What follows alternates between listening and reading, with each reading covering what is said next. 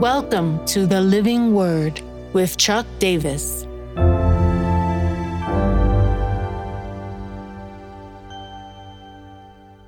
Psalm 126, glad. Psalm 126. When the Lord restored the fortunes of Zion, we were like those who dream. Then our mouth was filled with laughter and our tongue with shouts of joy. Then they said among the nations, The Lord has done great things for them. The Lord has done great things for us. We are glad. Restore our fortunes, O Lord, like streams in the Negeb. Those who sow in tears shall reap with shouts of joy. He who goes out weeping, bearing the seed for sowing, shall come home with shouts of joy, bringing his sheaves with him. The Lord has done great things for us. We are glad. Great things are what we expect from a great God.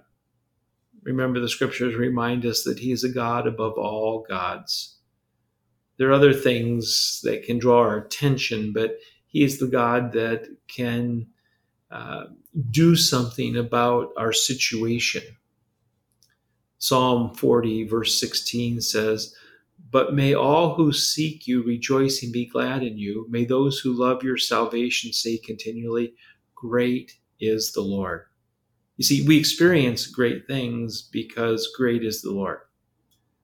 Uh, it's in the Lord continually that we experience over and over uh, this type of bounty that brings clarity to our lives. Now remember, these Psalms are related to the return after exile. Psalm 48 1 says, Great is the Lord and greatly to be praised in the city of our God. Uh, these people haven't been able to uh, praise God in his city for some time. Yes, God is to be praised in the nations and everywhere, but as we've been reminded with these songs of ascents, uh, that the place of Jerusalem, Zion, the whole city, had captured their imagination because of the manifest presence of God that was so strong in the temple. We all have those kinds of places. And when you realize that or you are anticipating it coming, it brings to gladness. Uh, we've had uh, laughter, uh, shouts of joy, and then just a simple gladness. The psalmist says, We are glad really points to a state of gladness. 43 times in the Psalms, this idea of glad or gladness are celebrated. It's in recognizing God, recognizing His presence, recognizing His works.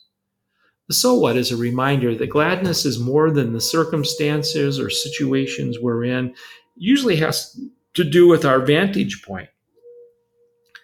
Uh, whether good or bad, acknowledging that God is present. The Lord has done great things for us.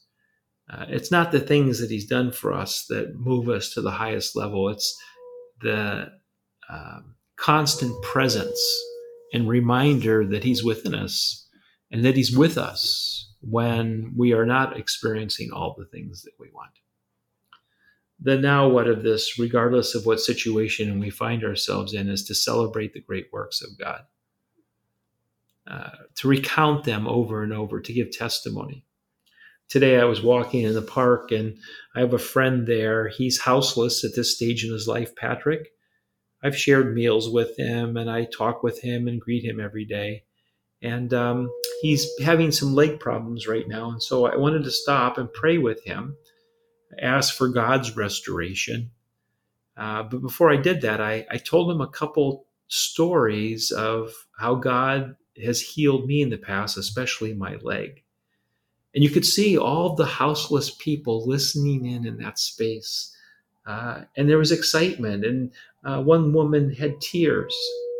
Uh, and another man put his hands together and said, Thanks for praying. When we recount the greatness of God, it inspires others to see his goodness and it allows them to be glad as well. Christ, you have no physical body now on earth but ours, no hands but ours, no feet but ours. We are the eyes through which you look out with compassion to the world. We are the feet with which you go about doing good. We are the hands with which you bless humanity now. Make us your body, the church, alert to your assignments today, to be your presence among those needing a touch from you. Through your holy name, we pray. Amen.